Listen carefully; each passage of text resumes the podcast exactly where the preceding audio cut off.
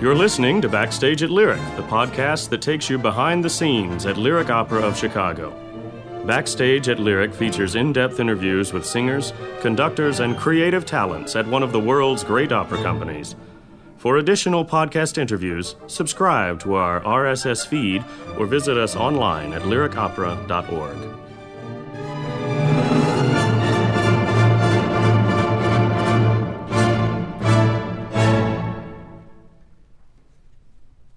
Renata Scotto and Frank Lopardo are backstage at Lyric.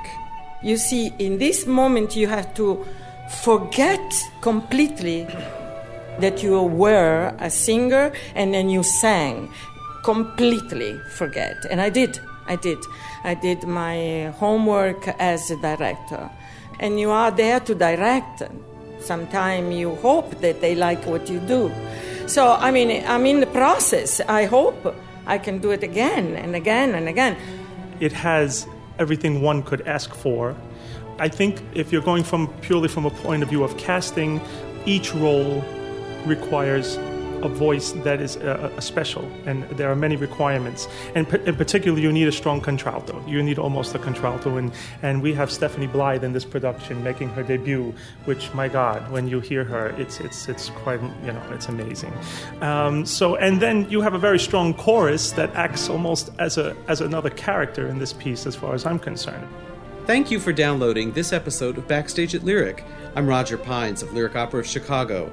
We'll be playing an audio transcript of the Lyric Opera Discovery Series session for an opera that's always been a favorite of lyric audiences Verdi's A Masked Ball. For those of you who may not be aware of the Discovery Series, it's panel discussions featuring singers, conductors, directors, and opera experts. We do one session per opera, and they usually take place a few days prior to the opening of each production. The Discovery Series is open to the public. It's a great way to get up close and personal with our artists. You can check out our website at lyricopera.org for dates, tickets, and complete Discovery Series information. We include all of the Discovery Series sessions as part of the Backstage at Lyric podcast. And now, on to the Discovery Series discussion devoted to A Masked Ball.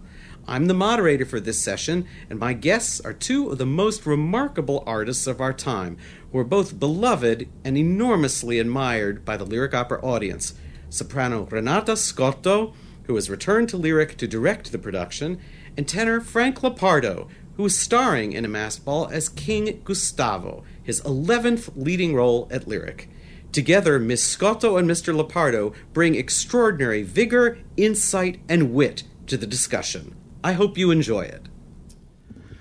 Good evening. I'm Roger Pines, dramaturg at Lyric Opera of Chicago. I'm delighted to welcome you to our Discovery Series session devoted to Verdi's Un ballo in maschera, a masked ball. I want to remind you first to turn off your cell phones. Ah, I see some people reaching for them.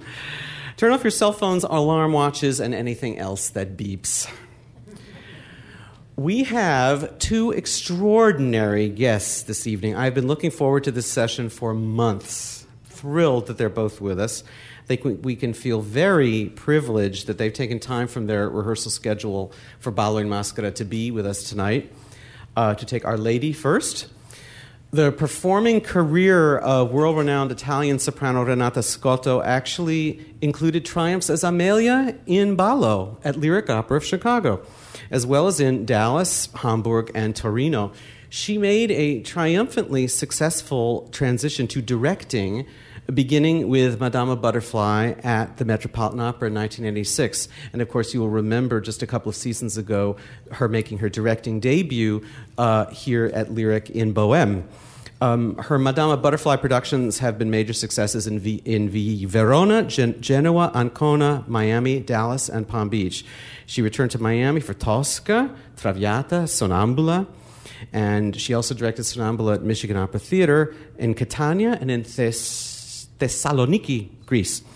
Traviata, in her New York City Opera production, won an Emmy Award in uh, 1995 for PBS telecast.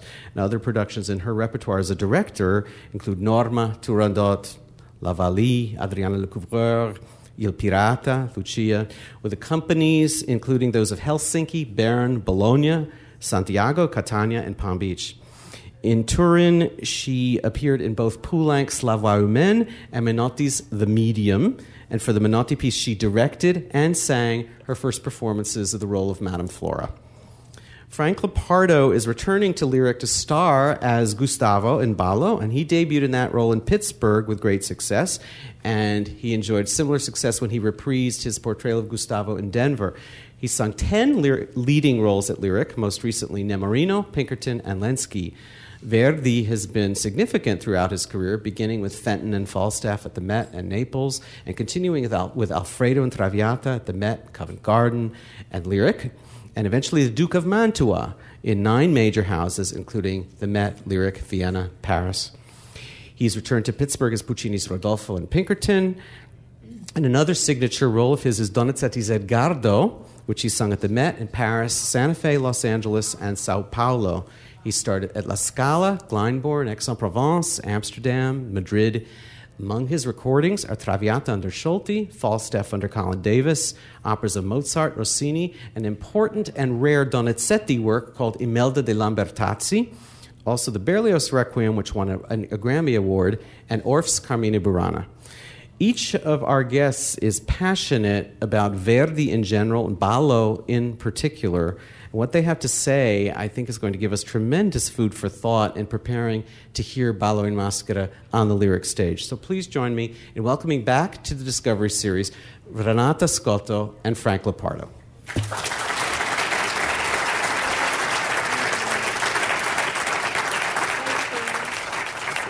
Thank you. Thank you. Oh. Before we start into the questions, I think we should refresh our memories about the plot of Ballo in Maschera. So, Renata and Frank, see if I miss anything. Um, Gustavus III, King of Sweden, is in love with Amelia. She is the wife of his best friend and secretary, Count Ankarström. Well, the, the frightened Amelia meets secretly with a fortune teller, Ulrika, or Madame Arvidsson, who advises her to gather an herb that will create a magic potion, enabling her to forget any thought of infidelity. Ulrika encounters Gustavus as well, and in telling his fortune, reveals that he will be killed by the next man to shake his hand. When that man turns out to be Ankarström, Gustavus and his friends reject Ulrika's prediction. Late at night, Amelia is gathering the herb when she meets Gustavo. The two declare their love, but then are surprised by Ankarström. Gustavus asks his friend to escort his veiled companion back to town while asking her no questions. Conspirators plotting against Gustavus demand the lady's identity, and when Amelia lifts her veil, Ankarström is stunned. He later joins the conspirators, and in drawing lots, it's determined that he will be the one to kill the king. At a mass ball, Gustavus is assassinated by Ankarström, but demands that no one seek vengeance for the murder. It's too late, Ankarström learns that his wife is innocent and that Gustavus was determined to separate himself from Amelia forever. Is that okay? It Thank takes you. four now hours, though, to accomplish all of this. Thank you. Now I know the story. yeah, yeah. uh, let's talk first about the popularity of this piece. It's not quite as beloved internationally as, say, Rigoletto or Traviata, but certainly it's never lost its appeal to the public. So, what do you think attracts people to Ballo and keeps Ballo on international stages. Okay. uh, please. Ate? Ame. Well, okay. Well, um, I'm surprised that it's not as prominent a piece in the repertoire as the other operas that you mentioned. Uh, it has everything one could ask for. I think if you're going from purely from a point of view of casting, each role requires a voice that is uh, special, and there are many requirements. And in particular, you need a strong contralto. You need almost a contralto, and, and we have Stephanie Blythe in this production making her debut, which, my God, when you hear her, it's, it's, it's quite, you know, it's amazing. Um, so, and then you have a very strong chorus that acts almost as, a, as another character in this piece, as far as I'm concerned, a very prominent um, part in it. And, and why pieces come to the forefront and why Traviata's done, I'm sure if you went on the internet right now and looked at the theaters across the world, somebody's doing Traviata, somebody's doing Rigoletto. How many people are doing Ballo right now? I don't know. But it really should, and as with other uh, Verdi's other 28 or so operas, many of them should come, rise to the surface. Who knows why? You know. Yeah, I think also um, for for the musical point of view, uh, Verdi is breaking from the old uh, way where um, Traviata, Rigoletto, and um, all the other opera and Trovatore, they have uh, another form, a musical form, uh, construction. They have uh, recitativo, aria, cabaletta big concertato. Mm. So he's breaking Verdi from there. I probably because between Traviata and Ballo there is Vespri Siciliani, mm. Aroldo, which is uh, Stifelio, Stifelio, but the new Stifelio, and then uh, we have uh, uh, another one in the middle. Um, I'll tell you later. tell you later. Anyway, the three three operas. Luisa Miller, no. No, no, that was earlier. No. Luisa Miller comes earlier, yeah. and it's really the breaking. Uh, Luisa Miller.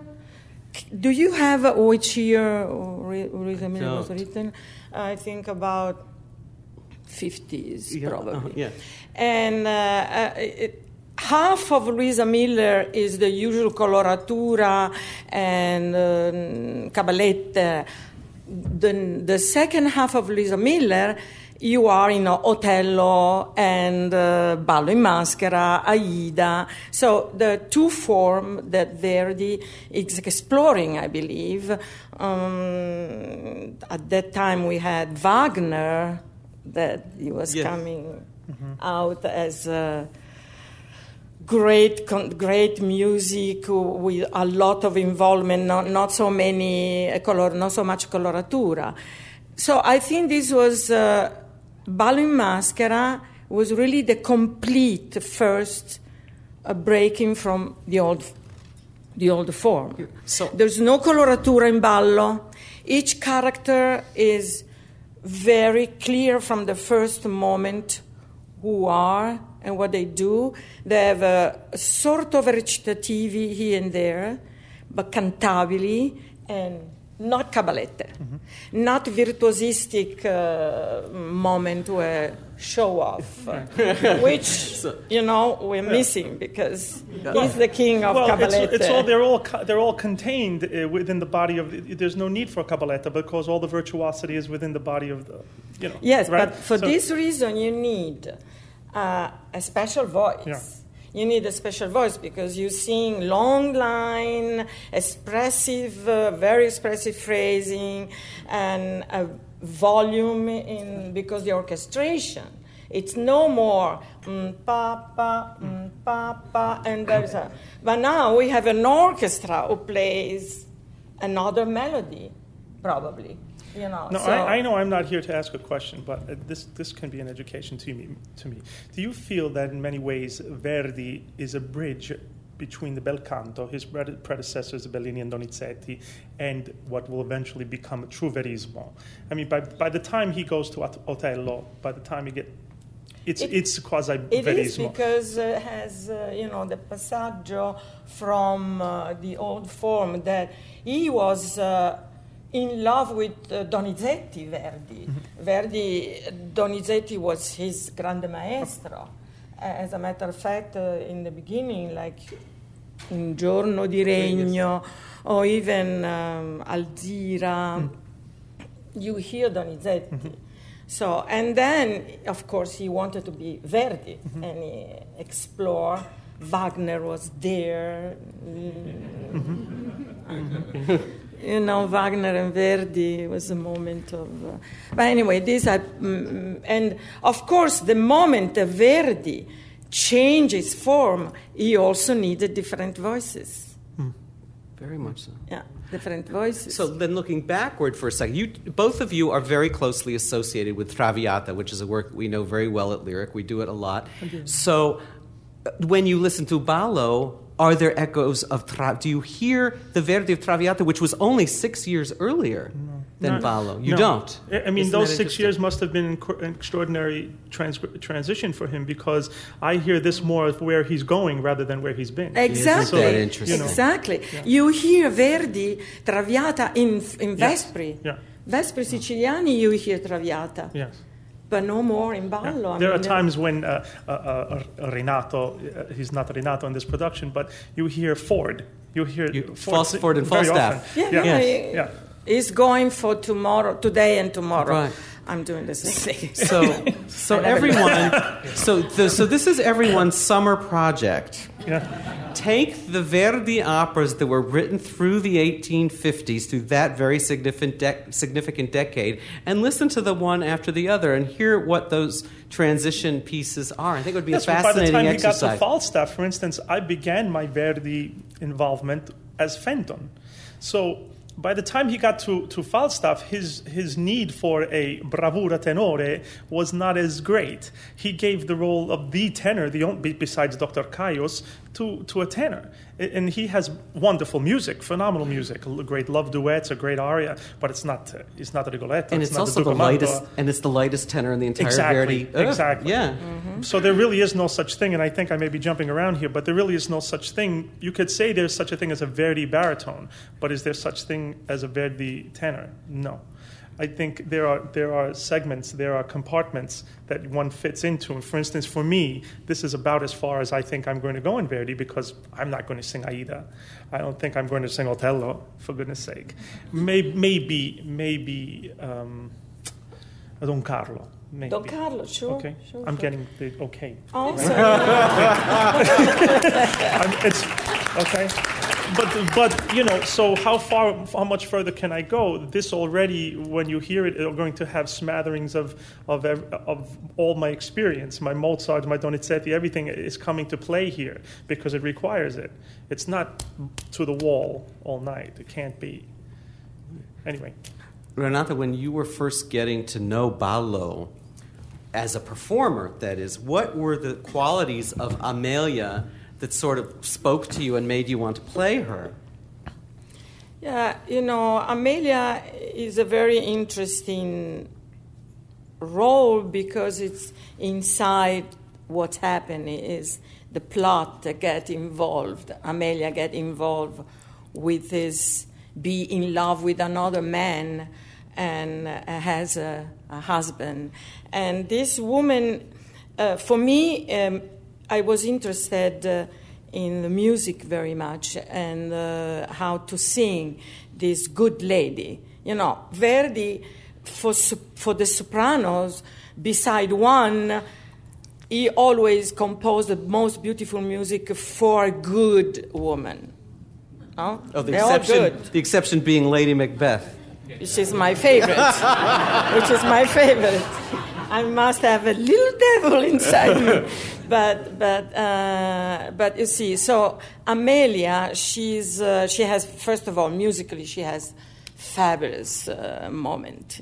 Uh, the the big aria so difficult because dramatic and uh, competing with a big orchestra and, uh, and Morrò, ma prima in grazia, which is a small area but can say a lot about being a good woman innocent because she's in love but she's never ever betrayed her husband i don't know if you betrayed your husband with your thoughts i'm in love with so many people you know I see a movie, I get in love with. Uh, you're, you're, you're stealing some of my It- thoughts about this. It's so strange because the true infidelity is not always. There are two different kinds of infidelity: physical and spiritual. so it's mental. infidelity, the yeah, mental? and the many. I, I can't. There is a. Me- okay, all right.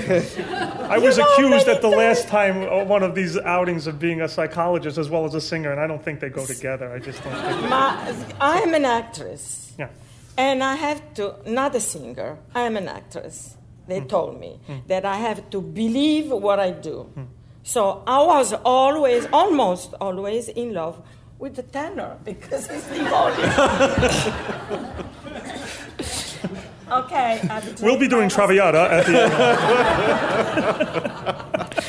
No. Was it an opera that you actually wanted to direct when you were involved in it as a performer? Did you say, I really would like to try this? it No, was when not I one. was singing, mm, I I loved the job of the director, and I loved uh, everything that was going on on stage, but uh, never thought that I could, You could- could do this actually uh, direct. This came with Butterfly at the Ah. Met.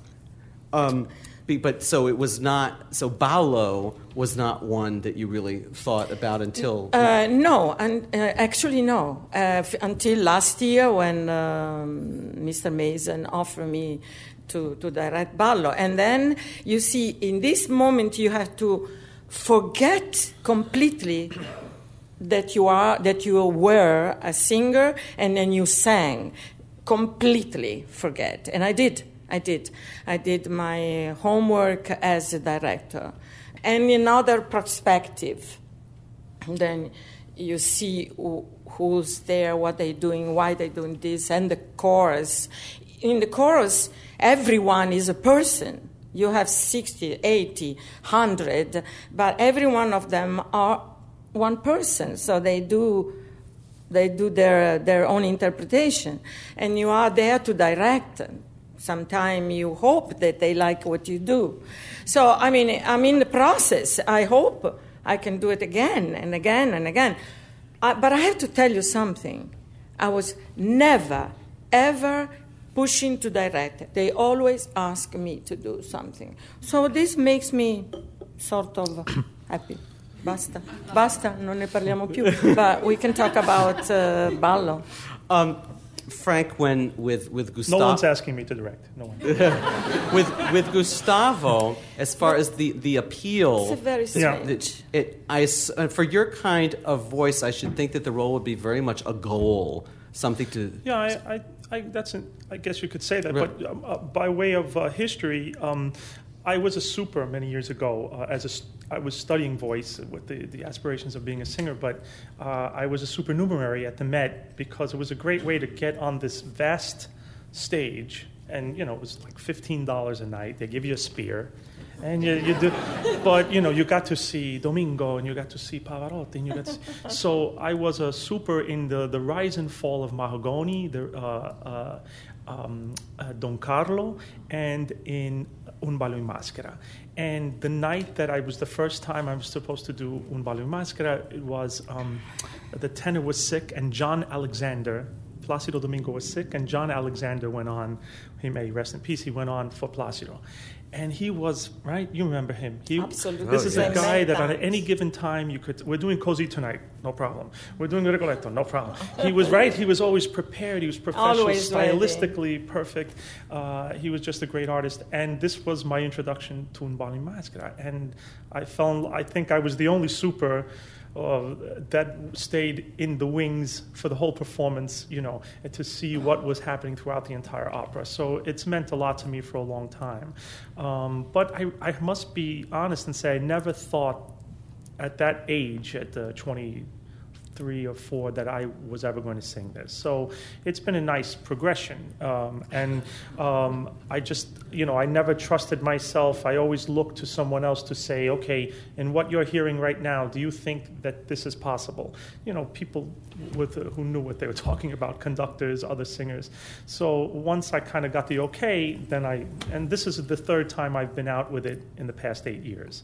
So hopefully it's a better, you know, it's getting better all the time. Well, you- It's- Yeah. You're having a, a great career, and I think you have a, a huge repertoire. It may be because still ahead, you can yeah. sing a part that very difficult, that they have Mm-hmm. coloratura, that they have uh, uh, all the bel canto style, and then now you go on and, and do more lyric. Yeah. And you know, not it's not easy because because you have what everything that require to sing in, in the bel canto style, Mm-hmm. and uh, and and you sing now on with the most difficult lyric uh, repertoire. Well, well the, And- th there's such an impressive thing uh, in in the way, in the Frank, in the way you have progressed. Roger heard me sing my debut in opera in St. Louis uh, Opera Theater in '84 as Tamino. In English. And then- so you see, you know, it went all through the Mozarts and all. That, that's not what we're here for. But uh, you know, I went through all of that repertoire because my teacher um, told, had a sort of a chronological uh, mentality towards all of this. One that in, I'm afraid in today's university is not uh, universities is not espoused, but. I went through Mozart, and then I went into a little Bellini, and then I started a little Donizetti. Until I, by the time I got to Verdi and Puccini, I already had a, a, an arc. You know, right now kids are coming out of university and they want to sing Otello right away, and you Yeah. know that's To- not gonna, you know, that doesn't Kaloff, make you know, this this kind of stuff. It's crazy. It's crazy. And, uh, so, and and theaters are, are theaters are offering it to them, and um, and you are being Uh, you're the recipients of it sometimes. So, you know. You know, Frank and I had a conversation a couple of months ago that was very significant for me, and that because it changed my view of the character he was playing. And this is a piece I've known for many, many years. So what I wanted to do was see. uh, It was ask Frank a question about this character and then have Renata respond to his opinion, yay or nay. So, and it could because what I came when I came to Frank to talk about this character, my feeling was, oh, he's happy-go-lucky, and he's a, he's so he's the most appealing tenor hero in all of Verdi, et cetera, et cetera. And Frank sort of totally Well, changed me, my mind. First of all, the, the Un ballo in maschera is not just, please, ladies and gentlemen, it's not just the ball at the end of the opera where he. he it's a it's a kind of a metaphor for the masks that we all wear, you know. And he seems to be he seems to embrace this uh, incognito way of doing things. Uh, at the very in the very first scene, he says, "Okay, we're going to go see this uh, this witch or whatever she is, this mystic, and I'm going to go dressed as a fisherman." You know, of, of all the things that he could go as, he, he picks a fisherman. All right, I'm being a little bit modern in my approach here and my ideas. I watch too much television, perhaps, but you know, uh, just because ten- singers, not tenors, or characters in general sing beautiful music doesn't always mean that they're good people. And, and a- an individual's weaknesses doesn't always doesn't uh, we can forgive him certain things but it, but if we really take a little time and look at the kind of people really you know productions are more elaborate today uh, we're asked to delve deeper as a public and as artists into what we're doing Gustavo doesn't have too many. Forgive me. Uh, uh, you can, but doesn't have too many redeeming qualities for me. Yes, I'm, I'm doing what I'm told. I'm singing. ah, ah, Okay, fine. But you know, this is a guy who, who I think there are probably a couple of politicians around who behave like this guy. you know, uh, not to name any names. Okay, and our mystic is not running for senator of Delaware. Thank God. You know. Okay. No, but you know, he's in love with uh, his best friend's wife. Yes, she is a sort of Beatrice. We talked about this a few days ago. Beatrice character, uh, in that he loves her from a distance. But, you know, his friend, his closest confidant, political confidant anyway, uh, you know, that should be okay, nothing but it's opera. We have to go with the flow. However, this is a this is a weakness as far as I'm concerned, and it, it doesn't sit well from with me. Eh, Okay, um, he is he, he has all of the makings of letting his kingdom fall to ruins. Okay, I don't know how good a politician or monarch uh, Gustavo III was, but uh, I mean you know, the one if he's if that's the way he ran his kingdom, it's no wonder that he you know he was assassinated. You know because he's just a, a weak right. He's a weak. He's a weak. agree. You don't agree, but he's a weak. To me, he's a weak monarch because many times, even in the opera, he says, "Oh, the, the people love me. The people, don't worry." You know, he's more like Mel Brooks's character. It's good to be the king than it is. Than, you know, than he, than he is. Uh, uh you know, a, a- an illustrious figure in, in history or in opera. But this is just me. I'm not looking to step on anyone's toes. It's just an angle. It's an angle. We can't. Uh, this all began with me when I sang for so many years Don Ottavio, and I had to face the, the music. Oh, Don Ottavio is a weak character, and blah blah blah. No, no. Don Ottavio, and I won't go too far into it. Don Ottavio is society's man. He does. He stays within the mores of society. He obeys the law. He loves Donna Anna. You know Now we have Don Giovanni, who has taken her. You know, uh, he's a he's a murderer. He's a thief. He has a catalog of his conquest. But we love the guy. He's great.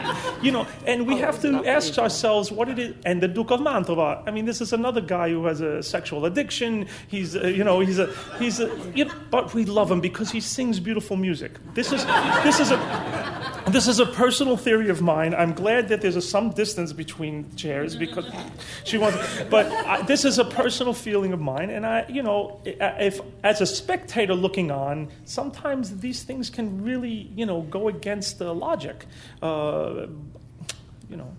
He, he, he, the, the, the master ball is not just the end. He's, he's incognito. He's hiding behind something throughout. And the very first scene, he gets the guest list and he sees Amelia's name. oh, I got to hide this because the, the husband just comes in. Oh, and what, oh, really? Okay, that's very nice. You know, he's a, he's a, he's a fake. He's a, he's a, a poser. And uh, he's a hard character for me to play. I have to play him kind of, I see him as more episodic. When I'm, and, and this is what she's trying to, Miss Scotto is trying to get me out of this. When I go in as the fisherman, I have to maintain the aplomb of a, of, of a monarch, of, right? She said, no, you are not the fisherman here. You are, you're still, you know, Gustavo. So, uh, anyway, and that, that, that was the same dilemma I had as a Conte Almaviva in Il Barbiere di Siviglia. When I was a Conte Almaviva, the, then when I was the music teacher, I was the music teacher. And then when I, you know, when I was the soldato, I was the drunken soldato. And I was able to play each one. But I may have been guilty of losing the through line of, of, of the, the guy incognito. Could, could happen. And now, Renata, your turn. Is, it, is, is, is he, is Gustavo, is he appealing or not? Gustavo is a king. Yeah. And if we have, I mean, this is I did all the time, but if you read the libretto before the music and you read the play that has written before the libretto and you try to understand uh, who are the character, who, who- where you, where are you, no, in the, in the history, play history.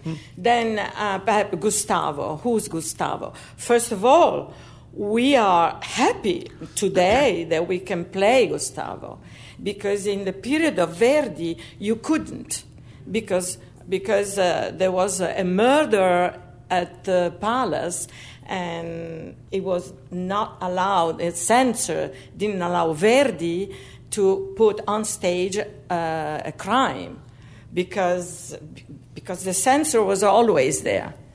If, uh, if it was the church or if it was the politics or whatever, censor was there. This great conduct, uh, composer had to deal with that. So first of all, Verdi had to change his story on Gustavo and go with a simple count of Boston.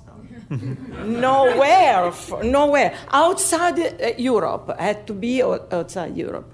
So now, finally, we can have Gustavo. Gustavo, first of all, was a- was a great monarch. Was a great monarch because uh, before he was more uh, king, uh, in his kingdom there was a mess. I mean, these are read in books. It was a m- messy aristocracy. They they were um, this a little bit cheating to each other. So he came and he put everything together. You tell me if I'm wrong because you know. So please, you know. huh? So uh, Gu- Gustavo uh, put a little order, but he loved his monarchy. He loved his monarchy so much that had to be all noble people, aristocracy. He was literate uh, that he built the first opera house in Stockholm. He opened uh, the academy in Stockholm.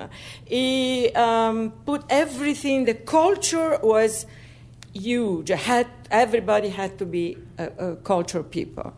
So, of course, he enjoyed his life too. He married and he was not happy. They forced him to marry. So probably was not even uh, a man, although he had It was a man, but he didn't like men. He didn't like women. And he was married, probably, yeah? this is all gossip uh, in the books. Uh, he had two children, though. He had two children, but he never got along with his wife. So this is a man who enjoy, as you said, mm-hmm. enjoy his life. Now, what you said, you blame on Antonio Somma. Hmm.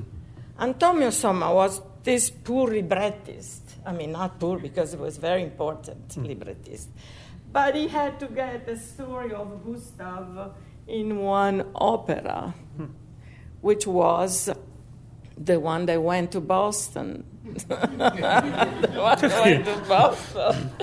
So it's a little bit complicated, but uh, you know, in, in 19, in 1857, 1857, the opera, I mean, the play was ready.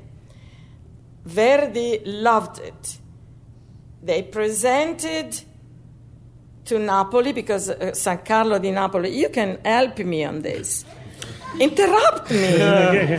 San Carlo di Napoli refused, censored, Yes. said, no, can't be. And Verdi was very much hurt. And he had to.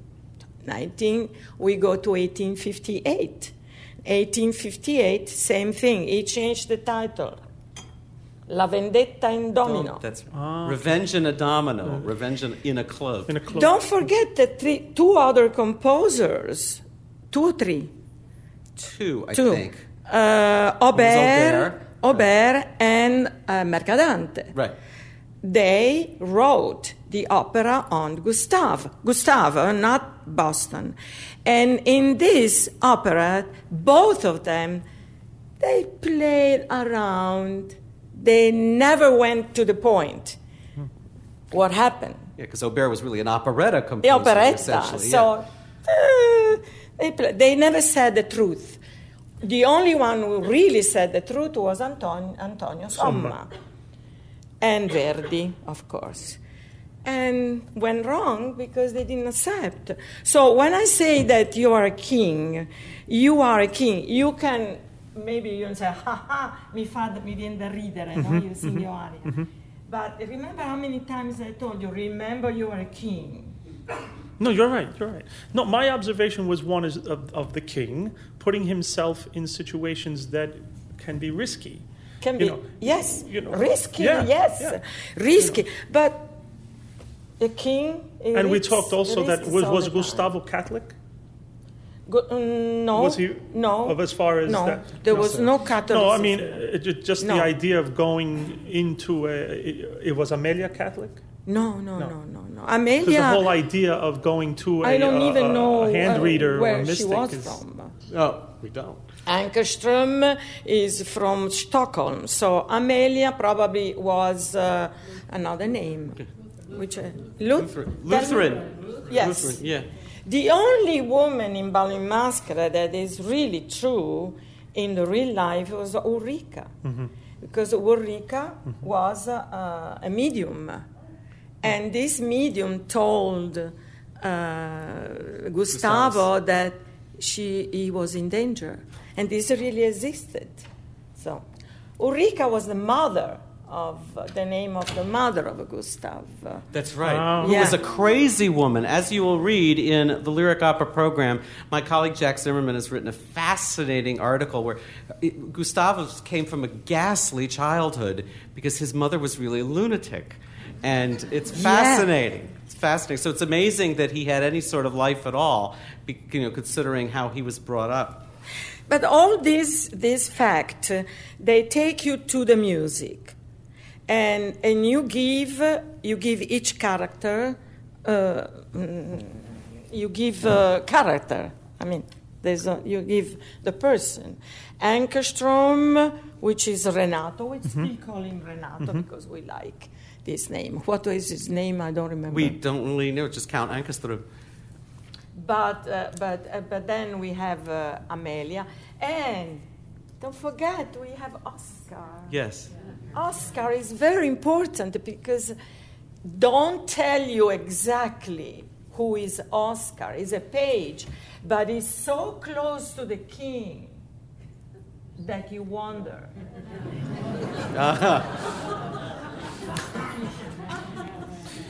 I gave him a little bit freedom Oh. with the king Right. Right. because I thought of that. So I mean, and gets to the opera, and uh, and your character comes out as top, the king. The king deserve respect. The king deserve a bow, and that kind of king reserve uh, deserve deserve everything. Veneration. And yeah. you are, and you are the king. five days left. Yes, but I like. I mean, uh, So how? tell me. So um, with these other characters, with um, we talked about Oscar just a sec, but how do you like to see Oscar portrayed uh, as as really a little boy, as like a l- Yes. 10, year 10 or twelve year old, but a really not s- no, twelve. not- She's probably Oscar is probably fourteen. okay, but So very smart though, right? very smart and very. She's the um, the king favorite friend, but and she's a, a little Spoletta, Uh huh. and you say. Yes. I don't know, maybe do you know what Spoletta Spoletta in is? Tosca. Tosca. Just the- the Yeah. Scarpia's Scarpia's right hand guy. He knows everyone. Mm, Probably what he doesn't know is the conspirator yet. She doesn't know that because the conspirator are a very group of people that they want, they're the one who conspire to. They're not happy because the conspirator are the one, the group of people that they think that the king is not enough looking to the poor people. And it's true because he has his monarchy. But he's also a very good king because what, look what he does out for culture and for everything. But maybe he doesn't go to visit uh, the people who doesn't have food. And the conspirator um, blame him that he's not doing enough. But it's politics, you know. So, So, what, what in our production? What what does Oscar say? Um, what giving away the, the disguise when Renato says so? How is he disguised?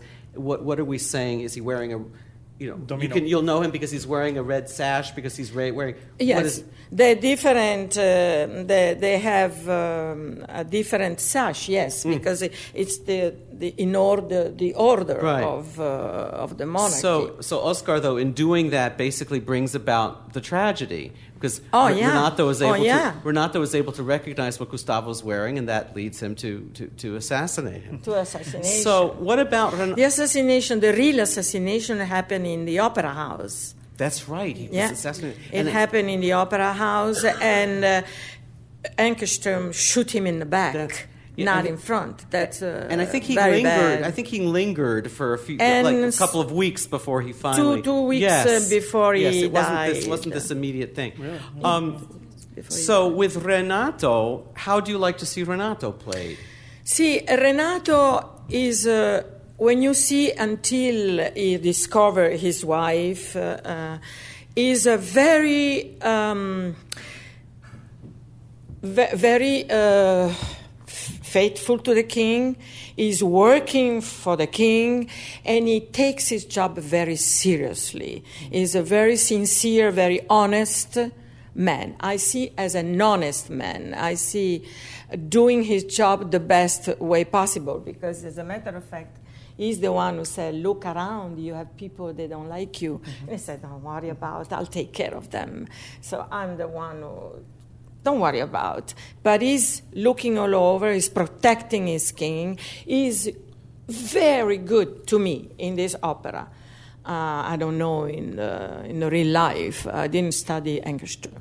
So when so when he changes in Act Three, when he discovers um, But that's terrible. Yeah. You know, you you see, she's there is a woman there. You probably uh, try to protect the king because he went in this place in the mountain with an, a woman. Why is here?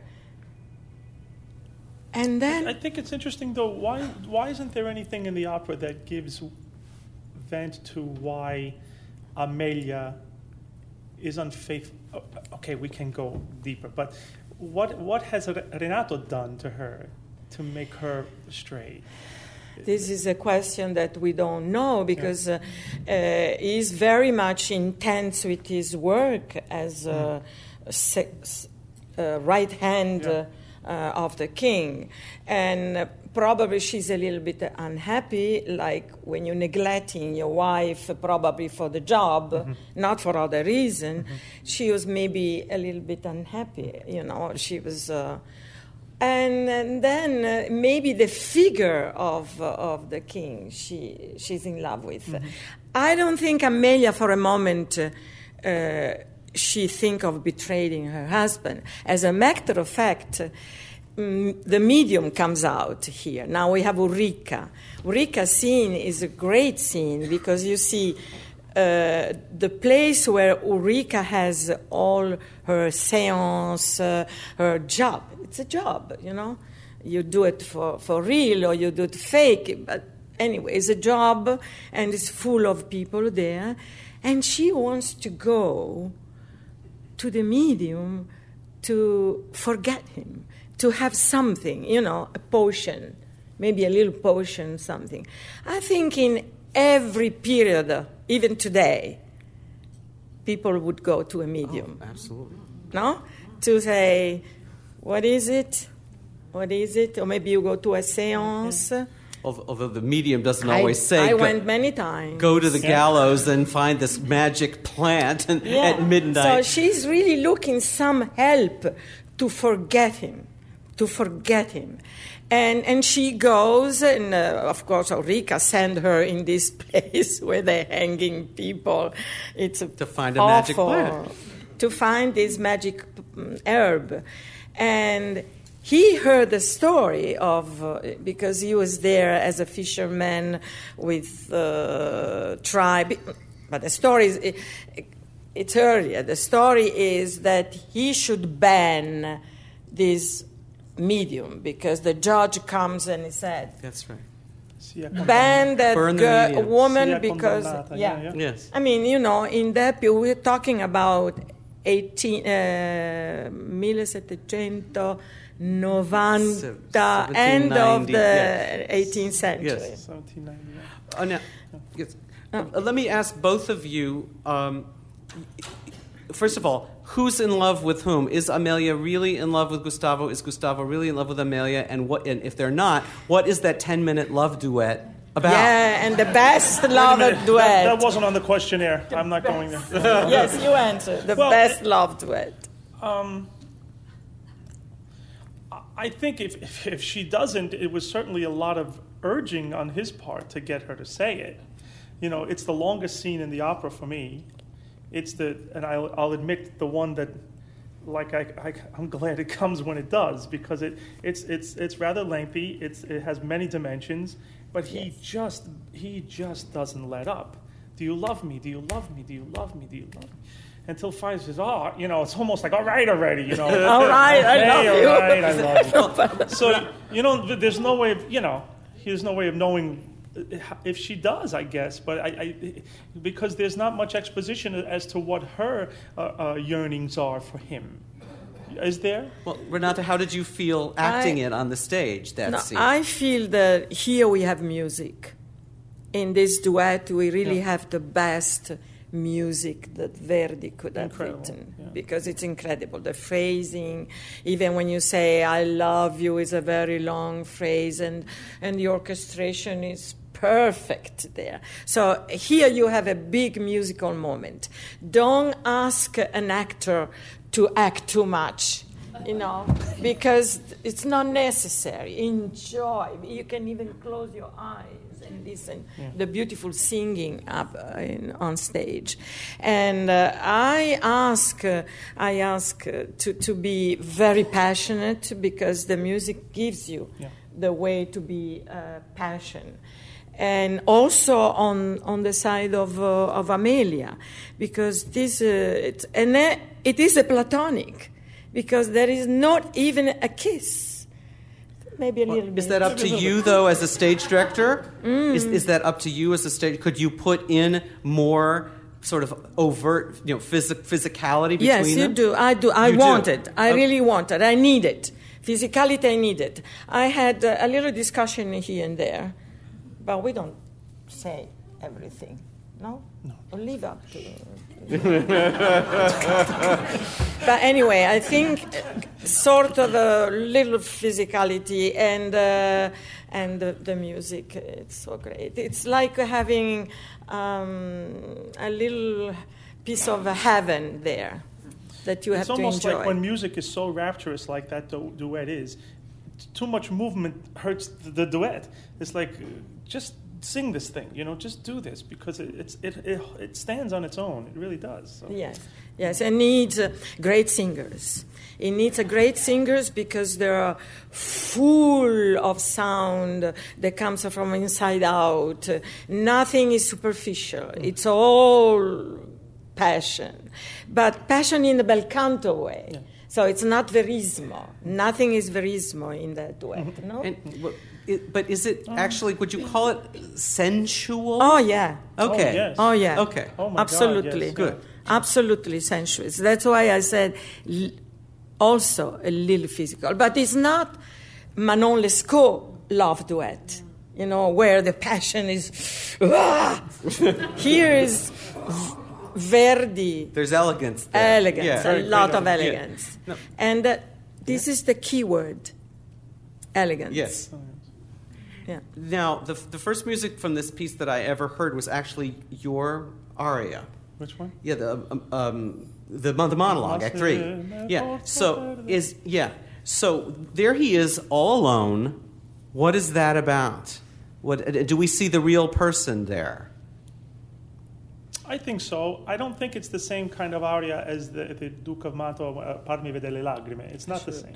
It is. Same- no. no, it's not. No, no. It, this is a, this is a bigger dilemma for me, uh, Parmi veder le lagrime, because the next thing he does is sings the cabaletta and then goes into Gilda's room Right. and uh, ravages her. But you're talking about It's a different- yeah. completely different Yeah. character. But these are these are moments. Um, this is a private moment where he's struggling to deal. He says, he says, "E esito ancora." I I'm still can't sign this document. I'm finding it very hard. He has the pen. He has the document, and but he, he The freedom, He can't uh, sign it. He the can't- paper is this the is the freedom This is their for the- salvacondotto, as we Yeah? This is their pass to go to uh, the. in He's going to send Ankerström and Amelia away and never this see is her the greatest act of benevolence that I can bestow upon them. I'm going to lose her, and, but I'm going to I'm going to let them go because uh, I can't live with this. So And yes, it- is. A, it's a it's a it's an internal piece. It's a sung internal piece. Exactly, it's beautiful because in opera,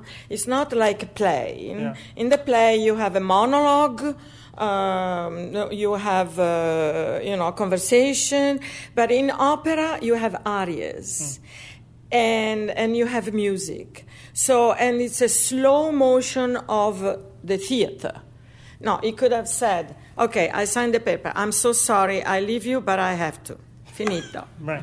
you know and uh, but here you have a beautiful aria to sing in every opera you know look uh, violetta also has a big aria with two verses different and, and it could be one second What I think is so interesting is that you sing that aria, you get the little message from Oscar, and then you have what in earlier Verdi would have been a huge cabaletta to sing, and That's Si right. Rivederti Amelia That's right. lasts That's right. It's- and it's only si- four bars. 60 seconds. Right. and this is the, the new I think there may the have new been Verdi. more boring, pragmatic reasons, though, even for the aria. I'm sure it expresses the, the desire and the, the angst of, of Gustav. But it, behind is, is everybody in the, in the theater is getting ready for the next scene. Yes. So we need, No, uh, you know what. I'm saying? You know, I don't mean to be so clinical about it, but all forces are gathering now. And after this aria, da da da dee, boom, and now because you have. need- this is the new form. Right. Otherwise, we love cabaletta. Yes, yes.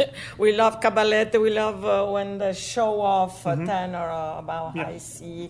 high B. But I think whatever. that tell me, do you think that Verdi got to the point where all the cabalettas were becoming di quella pira, and, and he needed to move away from this form because everything was. da- da- da- da- da- da- uh, da- Yes, of course. Not only Right. for the tenors, but for the soprano, Sopranos also. for the Right. mezzo soprano, for the baritone. Not so much for the soprano. I mean, unless it's a uh, Nabucco or yeah, Abigail has done Yeah. ta ta ta ta ta And it's not just cabalettas either, because you know your the big ensemble at the very very end. Um, it, la- it is so short, you know, with the prayer. The prayer oh, if it had been earlier Verdi, Yeah. that would have been the length of a real Verdi Maybe so, finale, as we so. think of them. But again, it's so brief. He was the sort of compacting process that was going Yeah. Well. I worked with a conductor years ago who used to say that Verdi said more in one page than Wagner said in.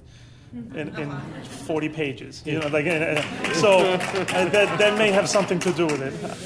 I'm not a, a and I'm not the one of the anti-Wagner. I'm just saying that uh, Oh, you know okay. uh, this particular conductor felt, and it wasn't uh, it was an education. He said, no, no, Verdi said more in one page than it took Wagner 50 pages. Oh, so Verdi is Italian. See, right. oh, Scusami, No, questo è anche. Vai al punto, right. Non ti perdere. So, so what is the in, in terms of these characterizations of Amelia and Gustavo? What is the most challenging section, not to sing but to act, to present in terms of the characterization? What sort of demands the most? I think Well, I have a section. Yes. I have a. I have that. Um, and this is why you know he because he is royal, but he has these moments of, of, of Yes. fantasia, you know, where he sings this little sea shanty, but it's really a. It's really requires. uh um, a, a bit of abandon, you know. Very, very difficult. He's it's out of time, out of space. You know, it has nothing to do with anything really. This uh, this it's just no, a way the of taunting. contest uh, is is that uh, he wants to make fun of the medium. Right, but in terms of the text, Yeah, it's out of it's no, out of because uh, it's a story. He makes up a story. Right. But he wants to say you fake. right. You are fake. So let's I make a story about it. Yeah, but that's difficult to see. It is very difficult. It It's a takes them tr- down to rain- takes them down to low C, doesn't he? Isn't Oh, it a low yes, C? middle Low C, C. middle C. Yeah, and how many tenor? And this is what I that? meant before about like he just seems like he's a. Scatenata, you know, he wants to, he wants, he's unchained. He, he, he really looks forward to this opportunity not to go really to see if Ulrica's a, a witch or not and if we're going to condemn her or not, but this is a chance for me to get out of the palace and, and just have, really, you know what I mean? Not only you, also your parliament, your people, Yes, Congress let's people, all go and- all this parliament, this big, big politician that you see in the first scene. They're there to discuss with the king, you know. so- then suddenly you invite him, them to a place, in the middle of nowhere. and these guys as uh, poor and oh, working people. So um, At three in the morning, too. it's very it's, it's very challenging for you king and for them uh, noble aristocratic people that they have to change uh, but also before that you have a difficult moment uh, no after after, After that, with- after. When you don't believe what the medium says you're going to die Yes. by the hand of your one friend. Yes, it's a difficult because when I, as a student, I heard many different interpretations, and the, the one that seemed to be the most um, uh, gratifying for so many people was a, a Gigli sang it with a little bit of. You know, he put it in. You Yeah. know, it's Ha-has, not the correct. yeah, you know this one. Yeah, of course. And Bergonzi did the same thing. Right. It's just follia. And this is, he, it's not like he thinks it's fun. Ha ha ha ha. He's petrified. Absolutely. But he has to show his courtiers that he's got, uh, he's got this under control, but it's really. It's frightening a little bit, yeah. And, and then he turns it around to say, ah, but look at these guys. They really think, they believe all this stuff. I don't believe it. Oh, he, he's got the message. He's, he's very scared. He, right? When he hears that Yeah. says you're going to die by the hand of, of a friend, well, this is connected to his whole fear that Renato is going to find out that he's in love with, with Amelia. So it can, it, there's a connection there. She's already seen on the right hand that he is royalty. He comes from good blood. Oh, okay, so far so good. But you're going to die at the hand of a friend. Why? Because he's going to find out that you, that you love his wife. Giusto? So- yeah, just So the trick is to get to, to get nervousness and total Nervous. It apprehension has to be- and yeah, total you have to into it. Yeah. And also here is where the librettist put together the fact that uh, really Gustavo went not with friends, alone to this medium eh, and had a seance and she said she said you're going to to have a very dangerous moment mm-hmm. in your life. Mm-hmm. So and probably if Somma put it there uh, and Verdi loved it because it refers to the real life, I think. And, and here we have a king where he is trying to believe or not, believe or not. And he sings a very difficult piece where he has to laugh. But the laughing is not really It's, it's frightened laughter. Frightened laughter, I and, suppose. yeah. and singing. Yeah. Very difficult. This is probably the most difficult in the opera. so, what's the trickiest portion dramatically for Amelia? Do you think, where it's just really a challenge to act The challenge of, of Amelia is when uh, a husband says, "You're going to die because I'm uh, I'm so so angry and so upset that I I'm killing you." Like this, I kill you. And she said, "But but I'm innocent. I didn't do anything. I was there, and he came." And he doesn't believe. He said, "You're there. You were there. Why you were there?" So and he decided uh, that he's going to kill her. Now, the moment, uh, very touching moment, it's where she's uh, asking him, "Please, before I die, I want to see my son." And then when she sings, uh, uh, "Morrò, ma prima in grazia," so you have to let me see my son. And it's a very touch moment. And Verdi wrote a duet with cello there. I mean, it, it's so beautiful the music there. Having to sing with cello, it's fabulous. And, and I think this is one of the great uh, moments for Amelia. But Ulrica, Ulrica has a big scene when she's seance and the devil, she's looking for the devil to come out. Eventually, she has a cabaletta. yeah. It's yeah. the just a only really one, short one. very short one. But when the, the devil finally show up, we don't know if it is true or not. But anyway, uh, and uh, then she says, "È lui, alui," and it's a sort of a cabaletta that. It's also written for a kind of voice that I mean, you wonder what the first Ulrica sounded like because it's Big so voice. Yeah, I mean, and here we're so Yeah. lucky because Stephanie Blythe, Oh, man. she's amazing. and it's low G to what high A, I Yes. guess it is. It's, it, Yes. the range is She huge. has a very amazing. long range. What we haven't talked about is what this production is actually going to look like. Now, the production, I have to, to say something because the, this production is not my concept because this comes the for question I think it's for for money um, purpose. It couldn't be a build here now, but this they share the production with San Francisco. So the scenery are coming from uh, San Francisco, and I approve because uh, immediately when I, I I was asked to direct, I said, "Not Boston, I don't like." uh, and uh, Mr. Mason said, "No, but we have uh, uh, uh, Sweden, Swedish version, yeah. We have a Sweden, and uh, and they show me the production. The, I mean, the set." the set and the costumes. And I said, okay, I like it because it's co- very elegant. Um, Very you know, beautiful, very yes. beautiful, very elegant. And I, mm, knock on wood, because we're still rehearsing.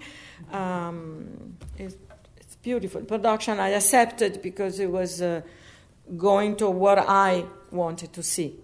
But of course, if was born with me, like I did uh, other six other new productions that they were born with my idea. But this is more my idea because it's Sweden. I would maybe change something, but I, I, uh, I can't. But it's a beautiful production, very elegant, very elegant, and uh, costumes are very elegant. and that's why I accepted. Now, I know that both of you have worked with, with young professional singers who are gifted, and yet I'm wondering if you work, if you ever are in a position where you're working with somebody, you know, a fairly inexperienced singer who actually has any idea of how Verdi is supposed to be performed. I very seldom hear these days, especially in this country, young singers who understand how to sing a Verdi aria. So if you were going to try to eliminate, shall we say, eliminate the mistakes that people make in singing Verdi these days, what do you and the misconceptions that people have about what the Verdi repertoire is? What do you think you would say to people to make them understand what this style well, is uh, about? Uh, how young? How young are we talking about? I mean, uh, if just the idea of being a young voice it doesn't always serve Verdi well. I'm not saying. Uh, does that make, you know what I'm? You know what I mean? Uh, too young a voice uh, singing Verdi too soon mm. is already um, missing the point. So uh, if you're talking about a 22 year old, 18 year old, I mean, if it's a phenom type of thing, which it, it's still questionable to me whether that sound is being created or it's natural uh, issuing forth from the singer. I mean, th- this is a very long conversation, but uh, as far as in this particular environment, I think uh, we have a number of singers who come from the program who are excellent. Yes, excellent. excellent. You know, I came from a period of time where I auditioned for every young artist program in the country, and I was turned down by every single one of them. And so I had to find other ways in which to start singing. But now, uh, young artist programs, and, and in those days, if you were a young artist, you did the program three, four years, whatever it was, and then you had to go away. You go to Europe or you go wherever you, you can to get your career started. And when you got some uh, credits, you came back. Now, for financial reasons or for whatever, the investment into that particular young artist, they're using them right away. And um, this is, has its good points. This, this can be an entire another uh, uh, evening together. Um, it has its good points and it has its bad points. Very often, um, a young artist in, in a program who is being asked to sing within the season is asked to do five or six different styles to, uh, in the season. And this could be a little bit tricky to, to change gears unless you understand.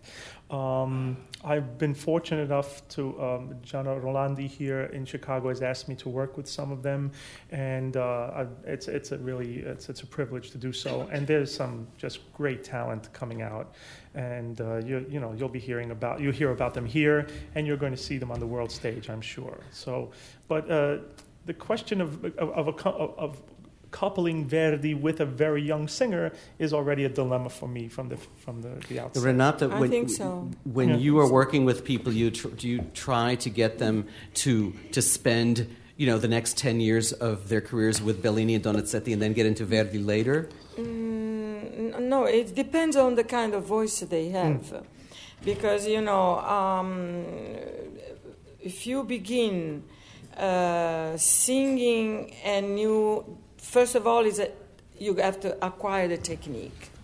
And if you have a, a big voice, I mean, uh, let's talk perhaps about uh, like Stephanie Blythe. With that voice, you don't give a small role to sing you know. So you give her immediately a role for kind of voice. But before that you give the right technique you give the technique uh, i mean you when you come to verdi verdi is so demanding from the voice because the voice has to be like an instrument. You go from uh, very low register to up very high register. And you have to have a long breath control. You have to have dramatic coloratura. You have to have so many things that it's better to do it in the beginning. Even if you have big voices you go slow. First acquire a technique. But someday, today, today perhaps, uh, there are singers that comes uh, sing Verdi and they have no coloratura in perfect pitch. They have uh, no breath control, so they take breath place. everywhere. So they cannot sing Verdi. They cannot sing Verdi. And they have to start with something limited and, and exploring what they can do. And this we're talking about teachers. And, and if I may say, there's no guarantee that the singer you are, uh, that there is a progression for you. You may plateau at. Mozart and stay with Mozart your whole career. I mean, Luigi Alva sang uh, Rossini almost Yeah. his whole. Okay, a little Fenton, a little bit, but that was that was his repertoire, and he stayed within that. Uh, Roberta Peters the, is saying, understanding the limit. right? Um, my career, perhaps, I start uh, with a bad repertoire. Really, completely wrong for me. My debut at 18 was Traviata. Oh, wow. Okay? Wrong. Not only that, Butterfly. Wow. Okay? So, wrong. And then uh, um, Pagliacci. Wow. Yeah. So these were the roles that I sang between 18 and 20. Wow. By the time I was 20, I had trouble with my voice. Because, first of all, the technique was not good. And the role I was singing was not good for hmm. me. So I had to stop. I had to stop. And I had to stop. I had to find another teacher. And lucky, I was so lucky. And this is something that you are born, probably you have this gift with you and, and helps you to go to find the right, the right way, you know. Uh, I, my very good friend, Alfredo Kraus. Uh, we are, it was, is my brother, uh, and, and he said that you in trouble. We were singing Traviata together, and he said you are in trouble. You stop singing and come with me. That I take you to the right teacher. And I went to the right teacher. And the first thing the teacher said, and she was great, Mercedes Llopart. She was a Spanish uh, singer. First thing she said, that, okay, cancel everything. Start from the beginning. And I, I did it. So I stopped for, for, I had a lot of contract, but I canceled everything. And for eight months, I study only vocalise, vocalise, vocalise, vocalise until I acquired the technique. That day I acquired the technique, and she was so good because she understood my ability, my voice, and she said, Now, the repertoire I give it to you. You're not singing Butterfly, you're not singing Traviata. You can sing Elisir. You can mm-hmm. sing Sonnambula. I said, But my voice is not. Your voice is to sing those operas. and I follow, I follow. So, and I sang for 15 years or 20 years, I only sang Sonnambula, Rigoletto, Lucia, and uh, Sonnambula, Rigoletto, Lucia, Elisir d'amore, Sonnambula, Rigoletto, Lucia, Elisir d'amore. And I wanted to explore, you know, Puccini, explore the heavy Verdi. And after 20 years, I, I was able to explore. So it, you have to have a guide. That was I was thinking about teacher. You have to have a guide. Now, how do you find that guide? That's the problem. But you also have to have an inner voice that tells you, you know, it's, it's Yeah. just common sense, you know. Yeah, But, uh, I think it's a gift. As you have a beautiful voice as a gift, you have to have. I always say, talent is not one, but you have to have at least five, if not six. You have to have a, a voice, okay? Then you have musicality. Then you have a presence, personality, and studying the technique and find a good teacher. And this is a talent to find a good teacher because you have to know who's good, who's not for you. Sometimes singers they go to a voice teacher and they're afraid to tell the teacher that, that something is wrong. Mm-hmm. They're afraid. Oh, but he's my teacher. Why should I say I'm not happy? Because he's my teacher. I said, You tell him what is the problem. You cannot sing. So if you cannot sing, the, the teacher is not for you. So change. We But have. look, look at the difference, though. Just one Yeah. second. Look at the difference in today's uh, fast pace with the plane and the Yeah. internet. Canceling everything would have been would be a tragedy to a singer today. Not just because of loss of income and, and ju- but because everyone would say, oh, finito, it's finished, it's finished. And we may know of a few cases in modern times of that happening. Uh, uh, Ms. Was very blessed to be able to take this time, recuperate, and, and come back. And it wasn't, uh, you know, that it didn't destroy you. It only no, made you better. No, I was better. in the beginning. It was in the beginning. You know, although uh, But I many singers today- at La Scala, I was in the beginning. I was only only Right. 20, 21 when I changed my teacher.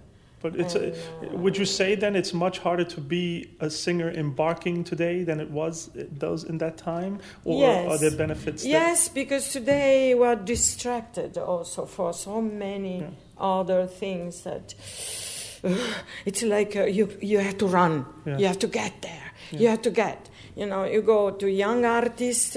Uh, it's a beautiful place to be because you have a possibility of having good teacher. Uh, in you know, you have uh, uh, language, you have technique, you have uh, score, music, and you're not paying. You get paid. Uh, no, and plus you have a chance to do a small role, which is the ability to be on stage and not responsibility. I think this is uh, fantastic. At my time, there were not young programs. Okay, so you had to be uh, okay. Am I doing right?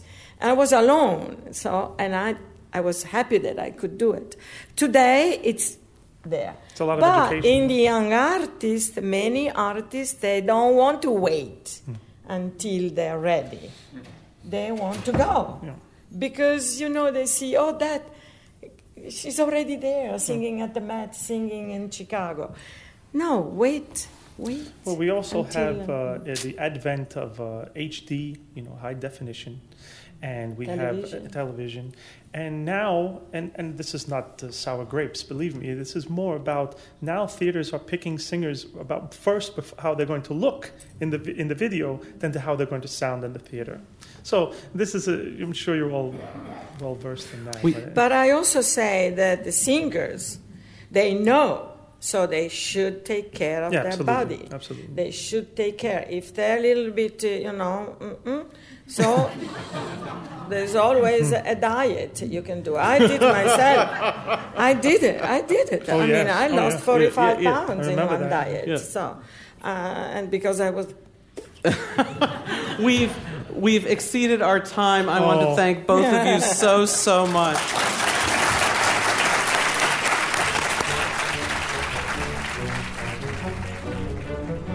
You've been listening to Backstage at Lyric, the podcast that takes you behind the curtain at Lyric Opera of Chicago.